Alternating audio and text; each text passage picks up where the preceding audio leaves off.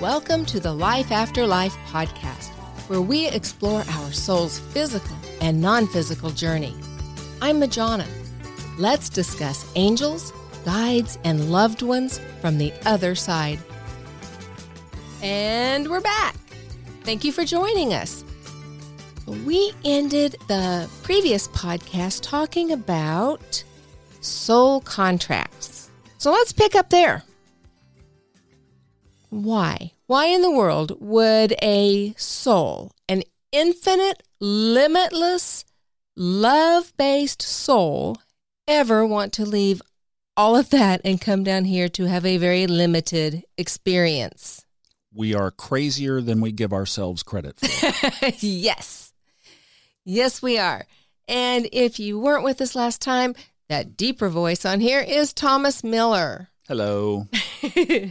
he also has. Um, Still trying to figure out my own craziness. Oh, aren't we all? That's part of the fun of it. So, Thomas has a podcast as well, Subconscious Mind Mastery, and it is as deep and mysterious as it sounds. And fun astrology if you want to explore the Neptunian side of my existence. Both great podcasts, yes. So, um, they are also, well, wherever you found this, you can find those. We're trying to get these all over everywhere, yes. plastering them across the internet. Yes. So, By the me. way, we're on YouTube as well. all These are on YouTube, so you get And- them everywhere. videos will be coming to YouTube soon, as well as the podcast. Well, that's yeah, videos in addition, but the podcast has been converted to a video, so you can catch the podcast on YouTube as well. Nice. Kind of cool. Yeah.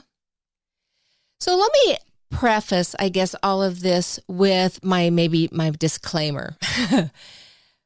when I'm making statements, these are based on my experience, personal conversations that I have with friends and loved ones and people that I don't know that have crossed over and they communicate with me and oftentimes are gracious enough to answer my questions about, hey, what's it like over there anyway? So I kind of piece that together and share that with you. And then when we're talking about the biggest, you know, the grand scope of things and spirit guides and angels and soulmates and so forth, I am very, very aware that these are my experiences and you may or may not share those experiences and you may have others that I don't have.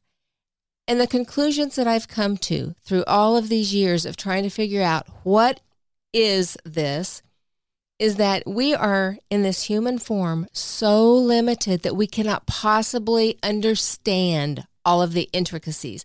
I don't think we're supposed to, quite honestly.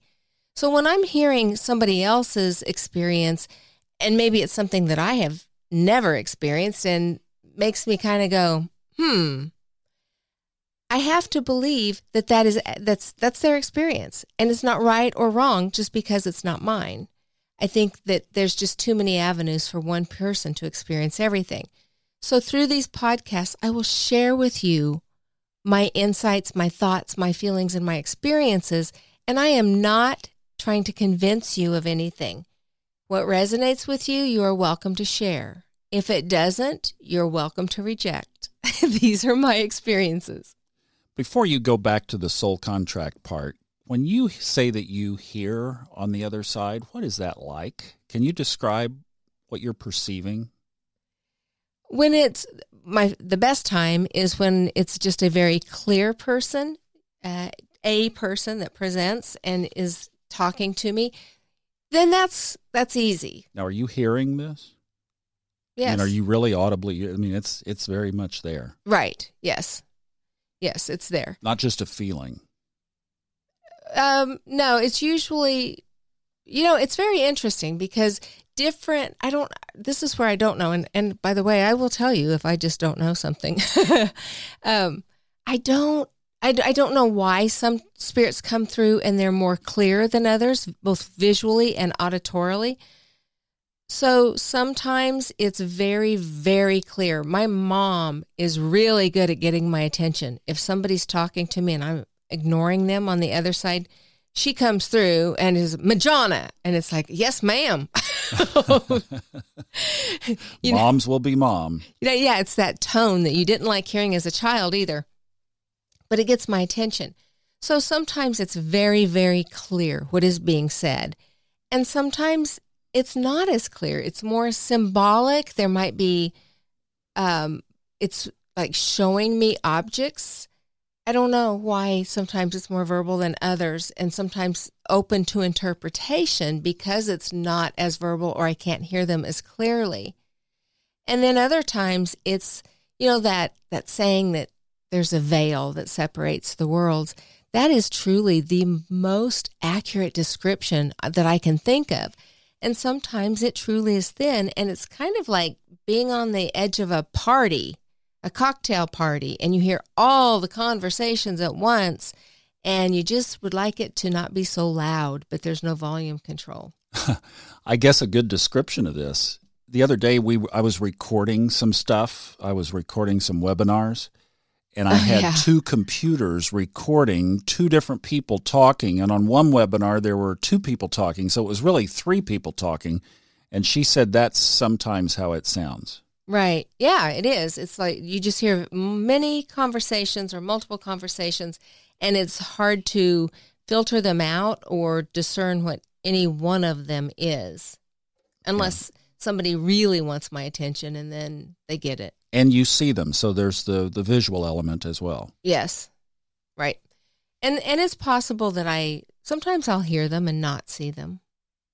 So you know it's it's just it's just not a cut and dried thing. There's so many factors and i don't know what those factors are. I just know how they come across. Well you mentioned in the last podcast that you know that was normal to you that was the marker and i guess like for somebody who's colorblind who doesn't know the color red and we know the color red, and yet it's all a matter of perception. But that you didn't know that that that the rest of society, we normal people, don't see these things. you know, but lot. to you, I mean, your reality was that it's all around, and it's just part of the existence of of your existence that you can connect with. It's it's fascinating to me, just fascinating. Love it.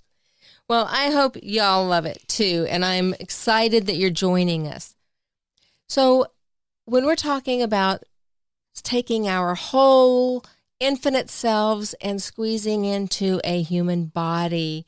We do this to experience things that you can't experience if you don't have a body. You have to have a body to have senses and be able to feel things and to experience the law of polarity. We are so based in love that if you're not experiencing the earth person, the human part, then you can't experience the opposite of love. So that law of polarity is a huge piece of being here on earth. My mom made her transition 22 years ago, and she came through to tell my daughter one time in the midst of a pity party, and she used to throw great pity parties. Mom came in and told her to stop it. She in fact she said there are souls lined up up here waiting to come down there and have a human experience. So just stop it and be joyful and love. She was actually my daughter was taking on somebody else's problem. So again so that's one of my sources. My mom comes and gives me all kinds of good information. So when we come in here with a soul contract which you have a contract with all the major people in your life, certainly with all your family members. And that contract is to play a certain role. If you're a parent, you have an obligation to parent your child. So, what's in the parameter of parenting, right? Teaching safety, you know, keeping them safe, providing them with all of their their needs when until they're old enough to provide for themselves and steering them on that soul growth path. And the best time is if you are aware enough to realize they do have their own path and you're simply guiding them. You're not supposed to be, you know, we don't have a bullwhip and we're cracking that to keep them on the straight and narrow because all of our paths are very windy and curvy. So all we're really doing is guiding them and being there for them as they learn their lessons. Now, sometimes those lessons are very challenging, and there's also really great lessons. One very, very simple lesson that my mom taught me, and I did not know it until after she had died, was to just really appreciate the simple things in life. And she was beautiful at that. And so I didn't know until when actually we were writing her obituary and I realized that that I notice simple things and I just love them. I mean, I'll, you know, that stop and smell the roses thing, absolutely. But it might just be a little stained glass window or, you know, whatever, a bird. Today I saw a scissor tail. I haven't seen one of those in so long, and I literally stopped and had to watch it. So just the cool little things that sometimes we overlook. And then we also have huge soul contracts. You know those things in your life that are so painful and so persistent, and you feel like you just keep running into a wall over and over. It can show up in any aspect of your life. You know, maybe you left a job because you, that, you know, what does matter with this boss? This person just is irrational and have all these issues with that with that boss and you leave that job and get another job that you're really excited about and guess what? There's that same quality in that boss. So there are those those lessons that you just keep running up against, and you get to do that until you learn your lessons. So a lot of people can maybe pitch in to help you learn those lessons. But I think those deepest lessons that maybe you both need to you to learn are in those soul contracts. One of my daughters was in middle school and any well we've all either been there are there have kids there or can empathize with someone that is the hardest age i think to go through and boy when this girl hit uh, 13 years old it was nearly from the her the day she turned 13 to the day she turned 14 was the hardest year of my life and i thought we could not both make it through that if she didn't kill me, I was going to take her out. But but we did and we we had some really great conversations and a pivotal moment in that was when I said a prayer of release. I said, I don't know what this child needs from me right now. I don't know how to be the parent that she needs. So please let me be a conduit. Provide me with the words to it, that she needs to hear because I don't know. And, you know, miracles happen all the time. And this child who, gosh, head was so closed off, came in like, and was, because of that prayer, truly, I don't remember a lot of the conversation. I do remember saying to her, I have to believe this is a life lesson. This is one of our contract issues here because it's so deep and it's so painful. And it's not your fault. And it's not my fault. And I remember when I said that and said, you know, no one's to blame, I saw her literally relax.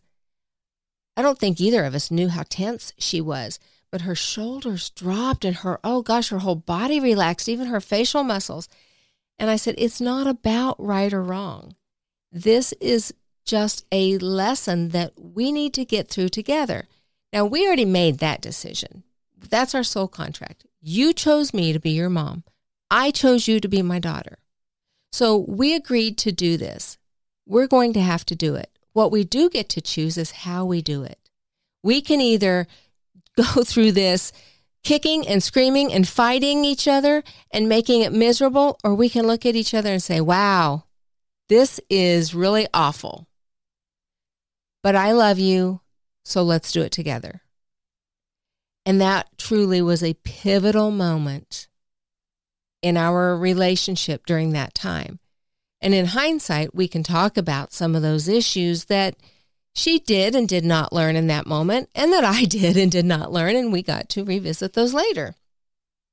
But this, that's what the soul contracts are all about loving each other on a soul level so much that you can be in each other's face and help learn help your soul experience and grow because it's all about becoming better and better and better and stronger and a better creator and finding your way back to love. So, from a soul perspective, this is all a journey. We're here together to work it out. And I hope this makes a little more clarity and a little more sense, maybe. You know what? We would love to hear from you. Questions, your experiences, anything that you have to offer. You can get a hold of us at Majona, that's M A J O N A, at lifeafterliferadio.com. And we will catch you on the next podcast. Have a great day. Namaste.